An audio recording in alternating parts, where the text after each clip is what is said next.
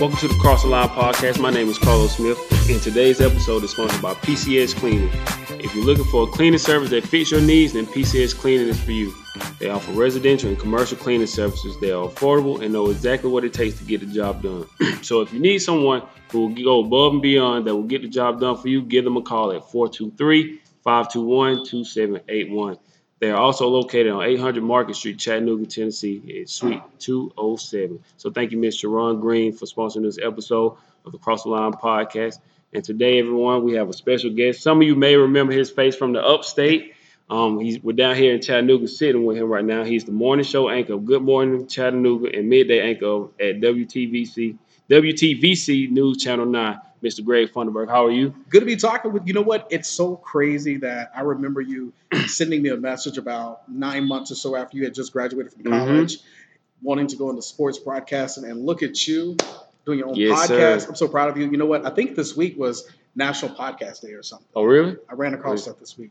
I, I think podcasts are the new trend, but yeah, I remember like when I first reached out to you, um, because my my senior year I had that experience like covering like professional sports in Mhm. high school uh, football, and I was just like, you know what, I, I thought I was just gonna get a job. I say the story all the time. I thought I would get a job right after high school. I mean college at ESPN or something, and it didn't work that way. So I, I wanted to reach out to someone who was in that field to kind of give me some um, ideas of what I should do next. And thankfully, you always responded to me, and even over time, like we just stayed in touch. But I always say I appreciate you for doing that. No problem. You know what? Somebody helped me, and I, I'm always willing to help other people, especially so many young journalists that want to get into or aspiring journalists, especially you know young brothers and young black kids, brown and black kids that look like me, because you know I'm always wanting to be a help to so many people who may not otherwise get that help. Absolutely. And I think it's still a true testament because even the people that we've interviewed here, when they ask who we have coming up, when we say Greg Funderburg, every single one of them, oh yeah, I, I know Greg, I know Greg. So it's like everybody knows you around here. So it's like it's a true testament to how committed you are to helping people and how you are in the community as well. So starting out, um, I know you were in our area up in the upstate in Greenville at Fox News. Where are you originally from? I am from a small, teeny tiny city called Sylacauga, Alabama. It's uh, about 30 minutes south of Birmingham. Okay. in Alabama. So I grew up in a small town, about 12 to 15,000 people. Jim Nabors from the Andy Griffith Show, he is from Sylacauga. Okay. So he's the only famous person I know that's from Sylacauga. And it's a small town. My whole family's there. My mom's family's there. My dad's family's there. But we have other family members across the country. So Hmm. whenever I go home to Sylacauga, it feels like home because I see all my cousins. The only time that, especially during the holiday season, I'm typically there for about a week. And so when I come back to work and I'm on television, some of that southern dialect, Mhm. I pick it up in that week, and then Right. it takes me a couple days to get rid of it really quick. So, So how, how did you actually get your start in working in the media and working in the news? you know, crazy story. I really wanted to be a mortician. Mhm. Uh, when I was a kid, I don't know what where this came from. I had Wow. a fascination with funerals and dead people. I don't know. I- It's I guess it's, I guess I used to see the dead when I was a kid. Mhm. But as a kid, I remember taking toys and that we would get from McDonald's or Burger King, and I would have a funeral with my cousins. So I wanted I would plan out these funerals, bury them in the yard. I remember my Oh, grandmother used to laugh. Oh, you can laugh. You know, my grandmother used to always say, "That boy's going to be a funeral director one day." And so I used to always tell my brothers, I would say, "You know, you're going to work for my funeral home." And so then I heard a main anchor in the Birmingham area. She's actually from my home county. And at the time, she was the main anchor at the NBC affiliate in Birmingham. And she spoke at my summer program. I was so inspired by her speech. Uh, months later, went to the station, got a chance to see the live element of TV news, fell in love with it, and I never looked back. And it's still kind of how ironic, of course, with the news, they always talk about death a lot, Mhm. unfortunately. So even though you wanted to, that was your dream at first, starting out, then you still get into the media. And now it's like, when you turn on the TV and watch the news, that's pretty much all they Yeah. talk about all the time. It's just so heartbreaking to see. You know, we've had just over, just think about over 200,000 people die from COVID 19 this year. That's not including, you know, terminal illnesses, natural causes, car accidents. Um, it's just mind boggling. And my heart goes out to so many people who Right. lost loved ones. I personally had a friend of mine pass away from COVID at Mhm. the end of August. And it's just heartbreaking to see what so many families are going through. But I'm praying that, you know, on the other side of this, um, there will be a testimony. I'm- while this is over. I remember my teacher, my senior year, he was talking to us. He always told us like when the news and the media, if it bleeds, it leads. So it's Mhm. always something negative, like somebody dying. And over time, he said when even when he would hear stories about young children pa- passing away from different things, um, people in general, he was like at a t- he he had to report those stories so much that he became numb to it because Mhm. he's just reporting death so much. Do you ever get to a point where, of course, you want to you're sympathetic, but is it it's kind of the same way for you when you have to report stuff like that so much? You know, I have to think about um, myself and I talk to friends and family members, whatever. You know, I'm talking about some hard things in the news. Um, it, it's hard talking about, especially when it's you know children dying, um, anybody dying, any loss of life is hard. But the hardest time I've ever had in TV news was when I was actually in Greenville, South Carolina. I'd only been there maybe a month, and I remember covering several different heart wrenching stories of people dying. Right. And it was week after week after week, and it was so hard. But I remember having to seek out help and go to a, a, a counselor. And so um, I always stress to so many people that if you feel like you need to talk to someone, go seek the professional help you need because don't ever be ashamed of it. Mhm. And in my career and in my life, I've gone to talk to a therapist. Even when my parents got divorced when I was in seventh grade, my, my parents put me into a, a therapy.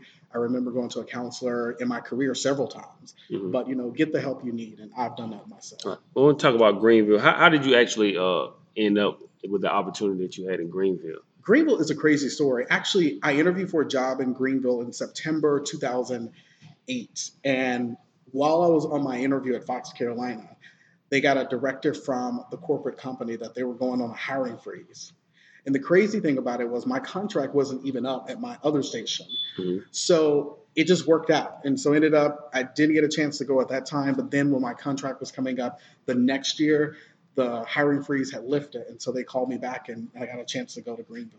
And I will say, Greenville, I really enjoyed it there. I love the community, the people, um, the flavor, just the atmosphere in the upstate. I have so many different events like Fall for Greenville Mhm. that they have downtown in October, and that was one of my favorite events.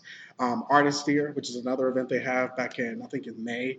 So I got a chance to really connect, and I love my church, Bethlehem Baptist Church Mhm. in Simpsonville. Love that church, and I really got a chance to really connect with people there. So after after you went from Greenville, was this the next your next destination or how? This was the you? next stop. You know, when I came here, I had no idea I was going to come here. The crazy story was I was, I had just signed an extension in Greenville because I hadn't found a job that I wanted to go to. And two weeks into signing a six month extension, Chattanooga came calling. I interviewed for the job, and I remember my agent saying, you know, you're under contract now. I said, look, if God wants me to have this job, He'll work it out. And so, you know, my faith has always been a big part of my life, and Mm. so I put it in God's hands. And my station in Greenville, they thought this was a great opportunity for me, and they let me out of my contract. And I stayed for about two months after I had told them I was leaving, and I came here, and I've been here for seven years and two months. Did I anticipate being here this long? No. God had a different plan. Right. And I've, you know, even when I wanted to leave, I've always felt like, you know, you know when it's time for you to leave. But in this moment, I've been able to make such a tremendous impact in this community. And I'm blessed that God has been able to use me and the platform to help so many other people. So when you're looking for these locations of where you work for, for are you is there anything in particular, or or do you just try to, as an anchor, just jump on any opportunity that you see fit? You know, opportunities are always good, but you also look at the quality of life. Um, how is it going to impact me with my life? You know, Mhm. being here, the plus is I'm close to my friends and family. I have family here in Chattanooga. My parents are two and a half hours away. I go home all the time. If I want to go home during the holidays, I can easily get in the car and, and go. You know, a lot of people that work in TV news in different markets, they a lot of times they are far away from home and they have to fly. Right. And so I have the luxury of being close to Atlanta and seeing friends in Atlanta. Or if I want to go back to South Carolina to see my friends there, I can hop in the car in four hours and I'll be there. Mhm. So I feel like it's centrally located where I can get to people that I care and love about. As an anchor, how, how in tune do you feel you need to be um, with with the community that you work in? Because like I was saying earlier, like when we talked to the people, the entrepreneurs that came on and talked to us earlier, while we since we've been down here, everyone said they knew you and they said great things about you. How how how important do you feel as a journalist to and is it to ha- have these relationships with the people that you um, working with in the community? You know, it's so important. It's so important that you are out in the community. And as a TV personality, I always feel that the best anchors are not anchored to an anchor desk in a studio. The best anchors are going to be anchored to the community. Mm-hmm. And so it's so important that you know what's happening in your community because, you know, I live here, I work at a TV station, but I also know what's happening in the community. I know who are the movers and shakers when it comes to politics, when it comes to social issues, who to talk to when it comes to like professional, you know, doctors and lawyers and people like that. So it's so important that you know people that you can direct people to. And, and the other part about it is so many people in this community, they may need help and I could easily direct, oh, you need to talk to this person or you need to talk to that person. Right. So I think it's so important that you're not just a person that's on TV reading the news. It's so imperative that you get in the trenches and get involved in the community. And especially for those young people, I go to a lot of schools, and I feel like it's so important that kids see, you know, people that are in the professional world that are doing great things and that are that are not basketball players, right. football players, you know, sports players. Nothing against sports players, but I like to show people, especially kids, that there's so many other professions out there besides playing basketball, playing right. football. Because it's so important. Because like when you turn on the TV, that's all. I think I guess to a lot of kids, that's like that's the dream. Like that's mm-hmm. it. Like either you're an entertainer, you're an athlete, and we just try to. And that's what we. That's what this platform was for. Also, like just to bring entrepreneurs on, people that are not. And We we have had some professional athletes come on and share their stories.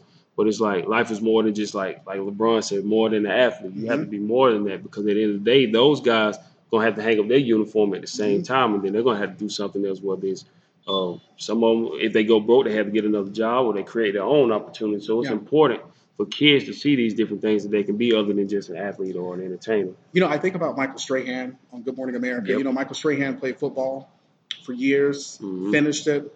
He was on Live with Kelly and Michael. He also is on Fox Sports. He's also on Good Morning America. Mm-hmm. So when you're if you do decide to go into sports, that's great.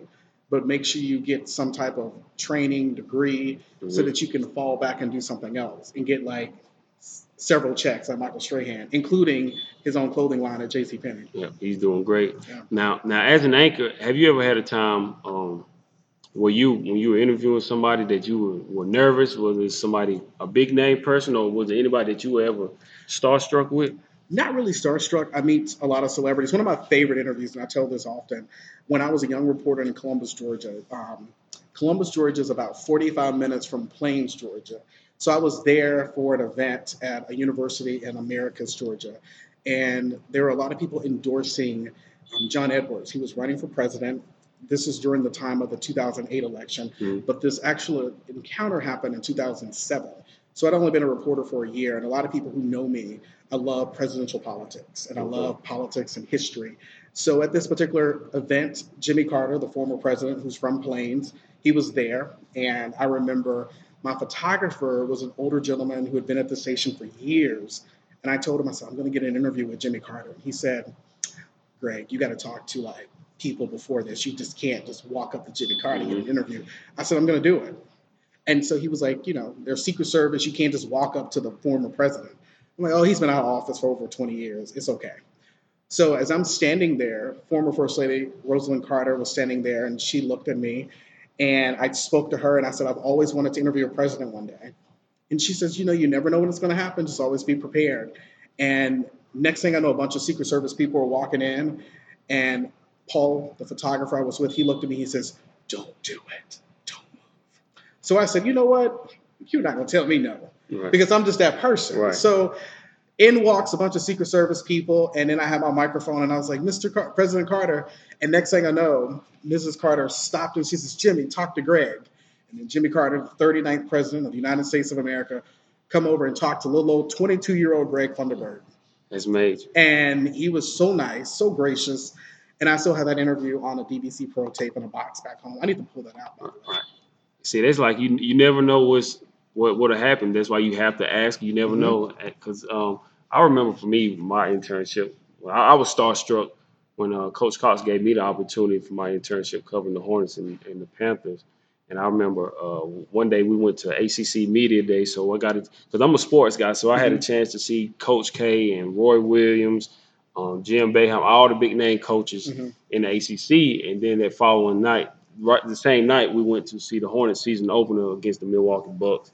And um, after the game, we're going we headed to the media room. So we're walking one way, and Michael Jordan is coming past us Wow. the next way. So I just looked like, man, that's that's Mike right there. And it's, it was crazy. I mean, I didn't get I didn't get a chance to interview him or anything, but just to see those those guys like they, we Yeah. grew up watching on TV, and then it's right there in front of you. You know, speaking of him, I um, I met Michael Jordan when I was a kid.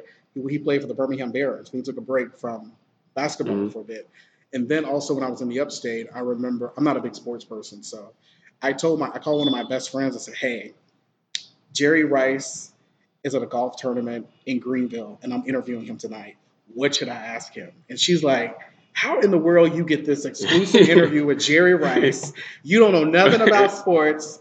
But thank God I have good friend. One of my best friends, she's a producer at ESPN. So they gave me some advice, some questions. Mhm. So it's always I always tell people you don't have to be the smartest person in the room as long as you have a tribe around you Mhm. that are very intelligent, they know different things.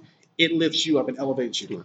This is a true story. I, I never, I don't think I ever told this story on on the on the podcast before, but I, I actually wrote about it in my book that's coming out. And uh, I never forget after one of the Hornets games, they had uh, two Hornets players. Um, it was like a meet and greet for the rookies. It Mhm. was uh, P.J. Hairston and Noah Vonleh. So they had kids lined all the way up to, to meet those guys. So we were getting ready to do like a post game report, me and Coach Cox, and he had to go back and get one of the stands for the camera. Mhm. And uh, so as, as I'm just standing there waiting, and the kids are lined up talking to the players, this kid just looked over at me and he pointed. He said, "That's Michael Jordan." and he thought I was Michael Jordan. So so when I told him, I was like, "No, I'm, I'm not Michael." He- He just like he was like looking a little bit disappointed. But I didn't want to play alone. But I didn't expect him to know who he was because he was only like five years old. Yeah. So of course he wouldn't know. But I was that's the first time I ever had somebody confuse me with Michael Jordan, which which made me feel good though, knowing that I'm I'm sure the check would be nice. it sure would. Yeah. It absolutely would. But but let's get back to the uh, media. How do you feel the media has been covering everything that we see that's going on today? You know, with everyone being stuck inside their homes, a lot of people working from home, I feel like the media's place has elevated a lot during this time. Mhm. because with COVID 19 in the beginning, um, media coverage was up because a lot of people were tuning back into television news to know what's going on and they want to know, you know, what's fact, what's fiction, you know, all that kind of good stuff. But I feel like the stations are doing, I feel like, and I can only speak for my station Mhm. and what I've seen on the network level. I think most stations have been doing a, a good job in covering what has been happening. The hard thing is, um, for a lot of people, a lot of people feel like, you know, this is just too much. Mhm. And so I feel like, you know, even though the stations are covering it and, and people's viewing habits are going to be different, you know, I may watch early in the morning because I'm a morning person. You may watch in the evenings.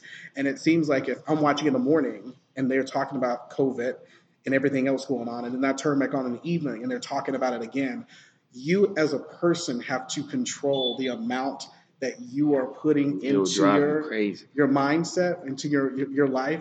So you have to decide. I'm going to watch just this little bit this morning, so I know what's going on, and then turn it off. Um, and I think it's also important.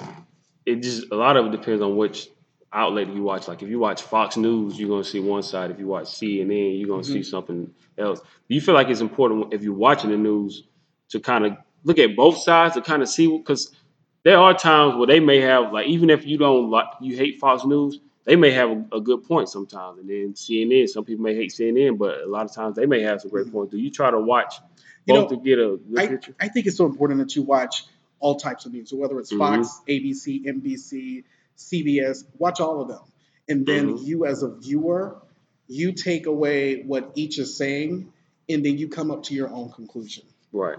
on what you feel is what you're going to take in, what Mhm. you're not going to believe. because if it's even on even on Facebook or something like if all you see is people that agree with you, you're just gonna think the other side is just Mhm. completely wrong. That's why even even the, my friends that are whether they're Trump supporters or they support Joe Biden, I, I don't del- delete them or anything like that because I I try to understand like where they're coming from. Like Mhm.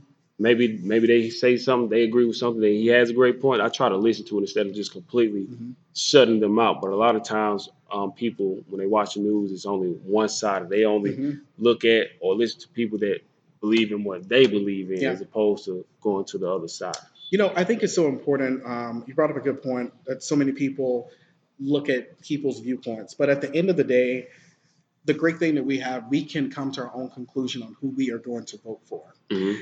And it is so important that you look at both candidates and you look at their views and look at their beliefs and you come to your own conclusion which candidate best represents who you want to see represent your country or if that candidate is running for a, local city organization or county position you find what that candidate is talking about and figure out which candidate is the best one that aligns with your viewpoints. Mm-hmm. And then at the end of the day, if your candidate does not win, or if your candidate wins, you know, we as a country or you as a, in a city or a county or state, you have to live with that for the next two years for Congress, four years for president, six years for a senator. But the most important thing that we need to think about in this whole thing is you need to get out and vote. And when I think about my grandmothers, my my both of my grandmothers, one was born in 1940, one was born in 1928. And when they turned 18, they didn't have the right to vote. Mm. Did not have the right to. They didn't actually get to vote for the first time until years later. So that's why I always tell young people it is so imperative that it doesn't matter who you vote for, you go and figure out and find the information on the candidates and come to your own conclusion and vote Absolutely. Because somebody died, somebody fought for Mhm. us to have that right, Right. to vote. And that's I think that's part of the importance of this platform. It's not to tell you. It's not my job to tell you who to vote for, but I encourage people to vote whether you believe in these candidates or not. Um, it's, this is one of the most intriguing. I, I haven't seen anything like this election that's coming up. Like I, I, I just don't know. But I, it's not. I will never tell anybody not to vote because if you're registered, if you're eligible to vote, I definitely think you need to vote.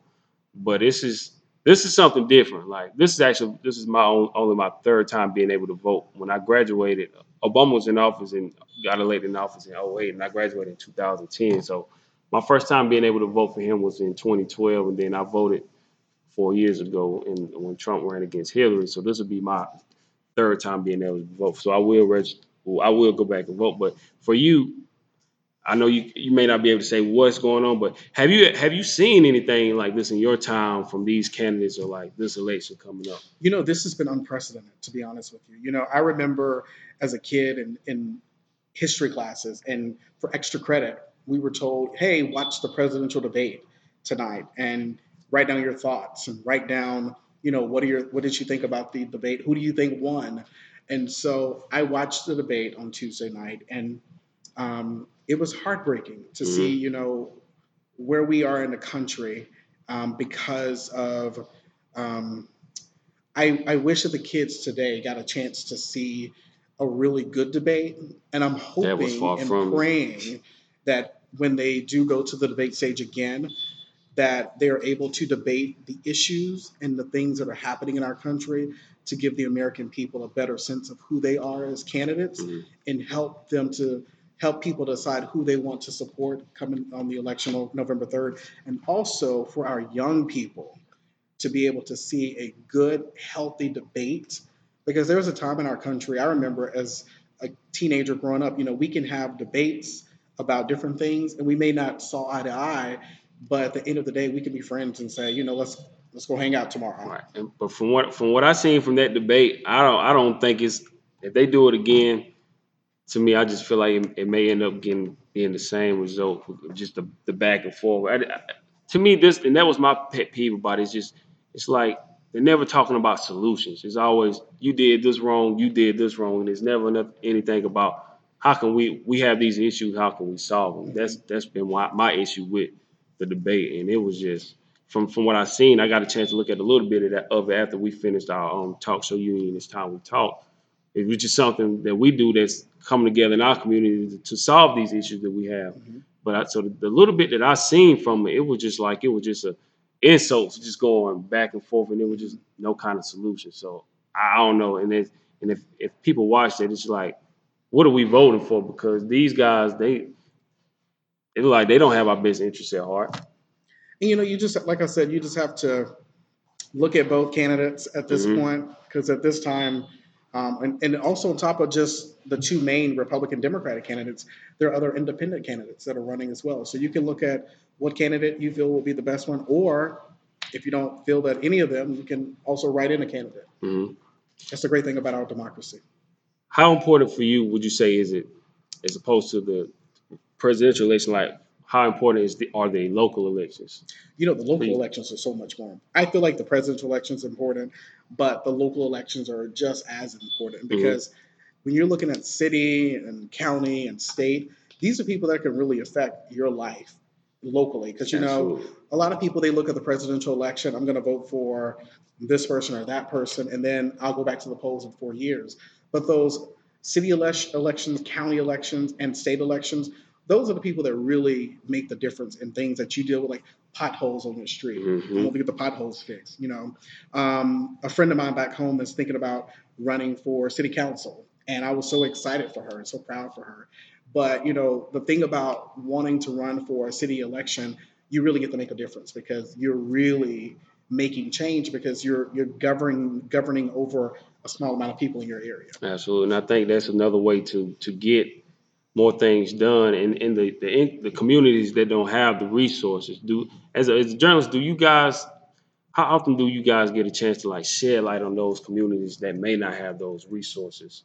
You know, the great thing about what I do is I'm able to use this platform for greater good and, ex- Mhm. and shed a positive light on so many people and organizations and communities who are doing extraordinary things. And also, if they're having a difficult time with whatever it is, I can go out and do a story Mhm. and make it important. Something that is important to them, I can put it on a bigger stage Right. and give them more exposure, What which do you will hopefully lead them to Right. results. what are- what are some struggles as a as a black man working in the media? What do you see as a struggle for a lot of African American journalists that's, that you see today in the in the media? You know, um, for a lot of African American journalists, uh, black and brown journalists, the everything that's been happening with uh, the, the the whole thing with race in this country Mhm. has been hard for so many people. And you know, I remember some of my some of my friends who are some of my friends who are not black or brown came to me and said, "Did you did you have the talk? Did your parents have the talk with you?" And I was like, "Yeah, my parents had the talk." I remember, you know, my parents having that talk that you know everything is not going to be fair. It's not going to be this, Mhm. you know, that or whatever, and prepared me for a lot of the things that I deal with in the professional world and even in life. This is stuff that was not a shock to me because my parents have always told me to be prepared for it. Right. So, yes, a lot of black and brown journalists are having a difficult time right now because of you know you're covering these these rallies or protests, but on the other side of it, you're having to cover one side and you're also having to cover the other side. So Mhm. you're covering both sides. And so, you know, sometimes when you hear someone say something just way out far left, you have to treat that comment, that's their view, and you Mhm. have to report the facts. And so it's hard sometimes. Are those conversations that you guys have in the newsroom about like race relations and stuff like that? Especially like I know a lot of I feel like when COVID took place and then we seen the, the George Floyd incident, I feel like it opened a lot of eyes for a lot of people. And was that a time or that kind of like where you guys started having those more of those conversations about race? we have a lot of conversations about race with my my coworkers on the morning Mhm. show off air but um, we also have conversations just about just simple social issues in america that are going on in america so it's so important that Mhm. we have those conversations and a lot of people are afraid and scared to have those conversations but i feel like it's so important that you do have those conversations What would you say is, is your is your favorite part of working in the media, and then also what is your least part favorite part about working in the media? my favorite part is working with people and being able to get out in the community and meet Mhm. so many amazing people from different walks of life. The hardest part, and I wouldn't say not my, is I wouldn't say my least favorite thing. I would just say the hardest part from my job is getting up at three o'clock in the morning Mhm. to go to work because I work on the morning show. But on top of being on the morning show, it's the best shift because you get to be on air for hours and you get to talk about hard news, like you know, horrible shootings and stabbings and murders. But then on the flip side, you get to talk about entertainment Right. and politics, and I get to interview cool people about random things that are happening in the community. So I think morning TV is the best, the best shift in my opinion. Do you watch a lot of news when, when you get off, or is it like okay, I I, I work here, I, I do it, I'm doing it all the time, let me get a break from it. How how how much time do you spend watching national news? I take a break. I take a break from it. I watch some of the things throughout the day. Mhm. Um, a lot of people get like I watch some of the commentators in the evenings, and I like to see what they're saying, so I can kind of get a gist of what people are saying around the world or the country about different Mhm. things that are happening in America. So I do get get in some of it, but like I said, I like to give myself a break. As we progress, um, have some more questions coming up. But I want to take time to also say this episode is sponsored by Charlene's Home Cooking on 1136 East Blackstock Road in Moore, South Carolina. Charlene's Home Cooking is a family restaurant that cooks like grandma with fresh veggies and meats cooked to order. You can do a meat with two sides, a meat with three sides, or a veggie plate along with sweet tea, Kool-Aid, and lemonade. Cakes, pies, and cobbler are also available for dessert. She wants you to feel at home anytime you visit, so make sure you stop by on Monday, Thursday, and sun- Saturday from 11 to 6, Friday and Sunday from 11 to 7. Everything is fresh and from the heart, and she would love for you to visit. And also, thank you to Miss Cynthia from Faces by Cynthia on 27 East Main Street in Spartanburg, South Carolina. So, thank you guys again for sponsoring this episode of the Cross the Line podcast. And so, Greg, if you ever come by, make sure you stop by one of those places. They'll take care of you, get something to eat. When you said more South Carolina, I, I know where that is. Yeah, I right. remember where that is. Yep. It was uh she was one of my favorite people also, man. When I, I remember starting this journey two years ago and I just walked in with, with no, no kind of like no expectations. I just walked in um and I just talked to her, told her what I was doing. And I was like, Would you be willing to, you know, sit down and do an interview for me? And she said she would she would love to do it. And she was asking me what made me do it. And she's picking my brain, but anytime we ever needed anything, like she would always open the doors and, and she always took care of me. Like we anything we need, she always told me if you need something, come by. She actually wrote a forward for my book that's Mhm. coming out. So I always I'm always grateful to Miss Charlene. She, she Congratulations to you on the new book. oh thank you. It, it'll be out. We, we don't have a set date yet. It's hopefully it'll be March, but um just talking to my publisher. We'll um I have everything turned in. We're just waiting to hear more back from her. So hopefully the goal is to keep my fingers across crossed is to have it out by March. But Good it's, for you. it's gonna be. I definitely have to tell you more about Please it do. and um and show you the cover art for it as Okay. well once we once we get off air. But um let's get back to it. The biggest lesson that you've learned so far in your career. The biggest lesson I've learned is don't sweat the small stuff. A lot of when I used to, when I was younger, I used to get upset about the smallest things. Like I look at my cousins now that are in their 20s because I remember I was so much older when they were born, and I used to babysit them. And so to see them grown now, and to see some of the issues that they deal with and get upset about, and I just look at them, they're like 24, 25. I'm like, let it go. It's Right. not that serious. Right. Just let it go. So it's just, that's that's my thing. Just just let the small stuff go. Who would you say have been your mentors so far in your journey? You know, I have so many different mentors. I'm so grateful that so many people have poured into my career. Um, I look at, you know, Fran Curry when I was a young journalist, when I was in growing up in Alabama, and how she helped mold me, and other journalists who invited me to their station in Birmingham, like Art Franklin when he was at Fox 6 in Birmingham, or Keisha Sharp when she was a reporter at ABC or an anchor at ABC 3340 in Birmingham. And then I have other people that I look up to who I have met or never met, like Robin Roberts at Good Morning America. Mhm. She is just, I met her several Mhm. times and just simply amazing. A gracious woman.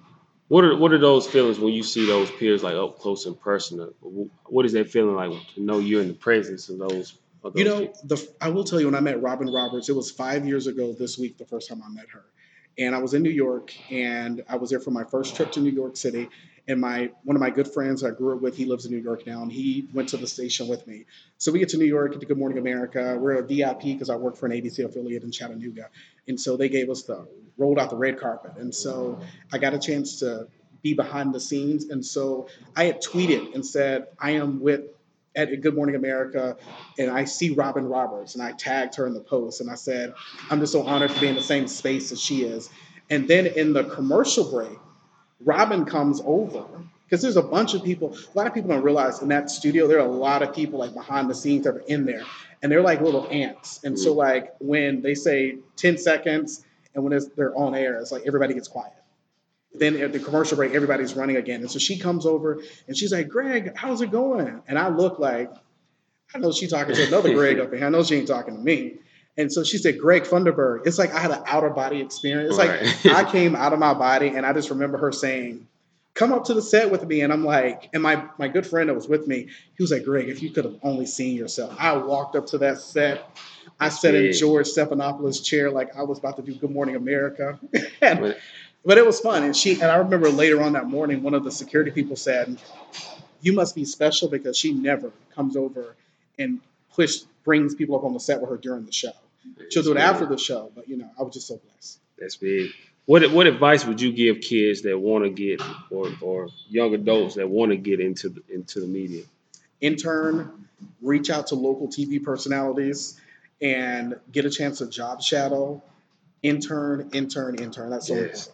I wish I would have done that so earlier when Mhm. once I got to college because when I got there, I, I was just ready to just have fun. Like I had freedom Yeah. and I was just ready to do my own thing. But I didn't really start focusing on it until like it was time. Like graduation was like right around the corner. Yeah. Like okay, You know, people used to make one of my friends used to make fun of me because in my dorm room I had like a, a I had looked at previous semesters on what they were offering in my career curriculum, hmm and I planned out every semester what I was taking up until the time I graduated. hmm So my one of my best friends, she said, "Why are you doing this? You should be having fun, living your best life." And I said, "Look, my mom told me when they dropped me off to go to school, she says, "Look, you have a younger brother. He's four years younger than you for a reason." I said, "Why?" She said, "You got four years to get out of college, hmm and we'll give you an extra semester if you screw up." But after that, you on your own. Mhm. So I said, you know what? Let me go ahead and get this degree because when Maryland said they want pan right. four and a half, it's a wrap. Absolutely. So and I took it upon myself. I I just knew I wanted to do something like sports related when I when I Mhm. graduated. But I knew like once I was there, I wanted to have fun. But at the same time, I was obligated because my parents taking out those loans. Yeah. I didn't want them to just do it for for nothing. So of course, I definitely made sure it was. I graduated, but at the same time, when I got there, I wanted to have some fun too, and just you know, my parents were never really strict on us. They always stayed on us to make sure we did the right thing, but they Mhm. still let us go out and have fun. But it's just a different experience like when you're on campus and your parents are not there and you, you're on your own nobody's waking you up to go to class yeah. and somebody come next door your somebody next door to you hey man we about to go to a party you want to roll with us it's just different like you know you got homework it's, it's and you need to study Yeah. but then when they call about a party it's I'm like gonna be honest with you. I'm, when I was in college, I never went to a party. really Never, oh man ever.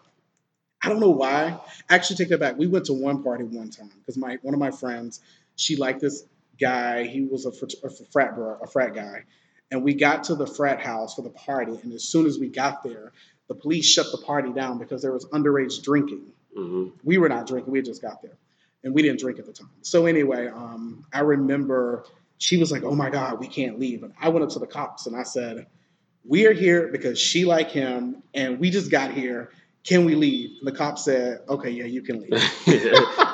hey it worked it worked out yeah, I, I remember one party. I, I probably I probably saying too much. We had a we went to a house party. That was probably like one of the very last few that I went to because it was underage drinking, Mhm. and the police knocked on the door, and it was probably at least fifty people up in that apartment, at least. oh wow, And people was trying to get out, but the people who the guys who stayed there, they jumped out the window and they just took off. Oh. Meanwhile, everybody else was in there, but it was oh man, it was a crazy, crazy experience. That's why I was like, man, partying. I always stress people now, like kids going to school, like if you go, on, make sure you know what you're going for. Go for the right reasons. yes, Don't go and just for an party. education. Exactly, because if you don't, it's just time and money that you're wasting. Money that's ha- that has to be paid back Yes, because they will find you. Trust me, they'll they'll find ways to get Yeah. the money back. Um, a few more questions. How do you think media, the media industry, will look five years from now? You know, I think it's going to look a lot different because of everything that's happened this year with everything digital. Mm-hmm. Um, I am zoomed out. I didn't know Skype still existed until March. So I feel like, you know, the digital industry is going to boom more so. TV is still going to be TV. People are going to still go to TV. But I feel like the digital part is going to take off more so because more people are listening to podcasts. Mm-hmm. More people are listening to or watching Facebook interviews. More people are doing more of that kind of stuff because, you know, we're in a situation where we're having to do more of it. And so people are enjoying it. Absolutely. I, I still say I love the, the the human interaction. I still love the face to face interviews. To me, they, Mhm. they they feel more natural than just a, a, a Zoom or a Skype interview. I love Yeah. those kind of interactions. But I still think for me, I always say I think pod, even though not just saying it for myself, but I, I just think podcasts are, are going to be the thing in the future as well. Because Mhm, even if you look a lot online, even your favorite athletes or celebrities, entertainers, they're all going towards podcasts now. Yeah. Um, radio, I think radio will still be around, but it's to me, it's not the same as a podcast. Yeah. And even where we stay at, also, um, one of the, the, the newspapers that we had, I think this past week was their last paper that they're putting out. Mhm. It went from print to digital, but it's still not not the same. Not the same. So, so you're seeing newspapers going away now. Yeah. But I, I definitely think like podcasts will, will definitely be something that's going to continue to grow because your Yeah. favorite entertainers athletes are, are going that way. So I definitely Yeah. think the media industry is going to change. A couple more questions. This is the the self investment tour. Um, so we've been asking everybody that's been coming on, what does self investment mean to you? Well, that's a good question. You know, self investment to me is you have to invest in yourself to get you to where you want to be. A lot of times, a lot of people, you know, when I was growing up, it was always, you know, you find a good company and you get a good check, good benefits, and live your life and retire. But it's so important that you invest in yourself and have your own things on the side. And mm-hmm. so I think it's so important, like you have the podcasts and, you know, y'all have been doing this. So I think, you know, if it's something that you want to do, go for it. And, you know, once you get to a point and maybe the podcast is paying for itself, let it become your full time job. But more Absolutely. importantly, don't just spend your life working for a set company for X amount of years without having something that you enjoy and love on the other side. Absolutely, because I, I feel like we give our. It's, it's I feel like it's kind of like taught to us at a young age. You, you go to school, college, you graduate, you get a job, great benefits, and you can retire in 30, 40 years or whatever, and then that's it. But it's like, why why do you have to? Why do we have to live that way? We have to give these companies the best years of our life. And there's nothing Mhm. wrong with having a job, but at the same time, it's it's okay to invest in yourself and and create your own opportunity. That's why, well, I always I say this all the time too. Just uh, the name of our business is more than a job Yep. because life is more than just picking up a paycheck. You know, you want to find your purpose and, and do something that you really enjoy doing. Because I feel like so many people today, like we just get up and go to work um, just to pay bills and, Mhm. and not and we're not really happy with what we're doing. So that's why I say it's always important, like self investment, invest in yourself. Um, one more thing, speaking of self investment, I had something down here, your fitness journey. There was You something know, else I wanted you to speak on. I call well. myself the male version of Oprah. Because my weight goes up and down. Because I mean, like it's just it's life. So you know, like I'm gonna be honest with you. I started a fitness. I started a fitness journey when I was in South Carolina. Lost weight, gained weight, lost weight, gained weight. Then when I got here to Chattanooga, lost weight, gained weight, and then I started a fitness journey again. I never really stopped. I still do it, but I'm not as serious. And when I say start, I'm like all in food because I heard people, a lot of people don't realize it's not about the working out; it's about the nutrition part. So once I, in was it last year? It was last year. So in January last year, I decided, you know what, I'm gonna get myself together, and I worked all year. I lost like I think 75, 80 pounds. Mhm. So then the pandemic happened in March, and so the gyms were closed. I didn't have a schedule because I wasn't I wasn't speaking, I wasn't hosting. I was just strictly just doing work and going home. And I'm like, okay, what do I do? Because I'm used to having like I got to be here, I got to be here, I got to go to the gym, and I have to get the gym, and then I have to go here. And I had such a structure that all of a sudden it was like there's no structure. And so over the pandemic, you know, people say the freshman 15 or pandemic mm-hmm. 15. Mine has been more like the pandemic 2022, 25. So I'm I'm losing the pandemic 22, 25, and then I can go back and finish what I started. So you know what? It's an ongoing journey. And so fitness to me, it is something not just at a period of time. It is a lifetime commitment. Right. Being an African American man from a small country town in Alabama, my family has a history of hypertension, um, heart disease, diabetes, and so it is so important and so imperative that I work out and eat healthy as much as I can, so that I can prevent some of those ailments from happening to me. Speaking of the pandemic, what has the pandemic done for you personally in your life? It has helped me to realize that life is short and take moments to seize everything. And so I take time, even like this morning, I woke up, it was a beautiful day. I went outside and I s- smell the air. You know, as Mhm. simple as like talking to people. I'm always very kind and, you know, talking to folks, but it's just taking the time to call family members. Because, you know, we get into this whole thing and I'm just to text such and such. I pick up the phone. Like the other day, I called a friend of mine. I picked up the phone. He was like, hey, what's going on? And I said, I would just call and see if you're okay. If you're alive, you're doing good. It's so important. This has taught me time to pick up the phone, call people, see how they're doing. Mhm. Because you know, tomorrow is not promised. And the gentleman I was telling you about that passed away um, at the end of August from COVID, I just talked to him a few months ago. And I remember Mm. he would send me messages periodically when I was on set. And then all of a sudden I found out he died. Mm. And so I still stayed in touch with him, but I'm just telling people take the time and pick up the phone and call your family and friends. Absolutely, 'cause like you said, life is short, and you never know. One of one of the things I, I I really regret about that is it was a lady that used to work with us named Miss Libby, and uh, she was a cancer patient. And I always say, you know, I want to put together something for her because she would always come out and talk to me and, Mhm. and tell say nice things about me all the time. I was, you know, I want one day I want to do something for her, like put together like a care package or something for her.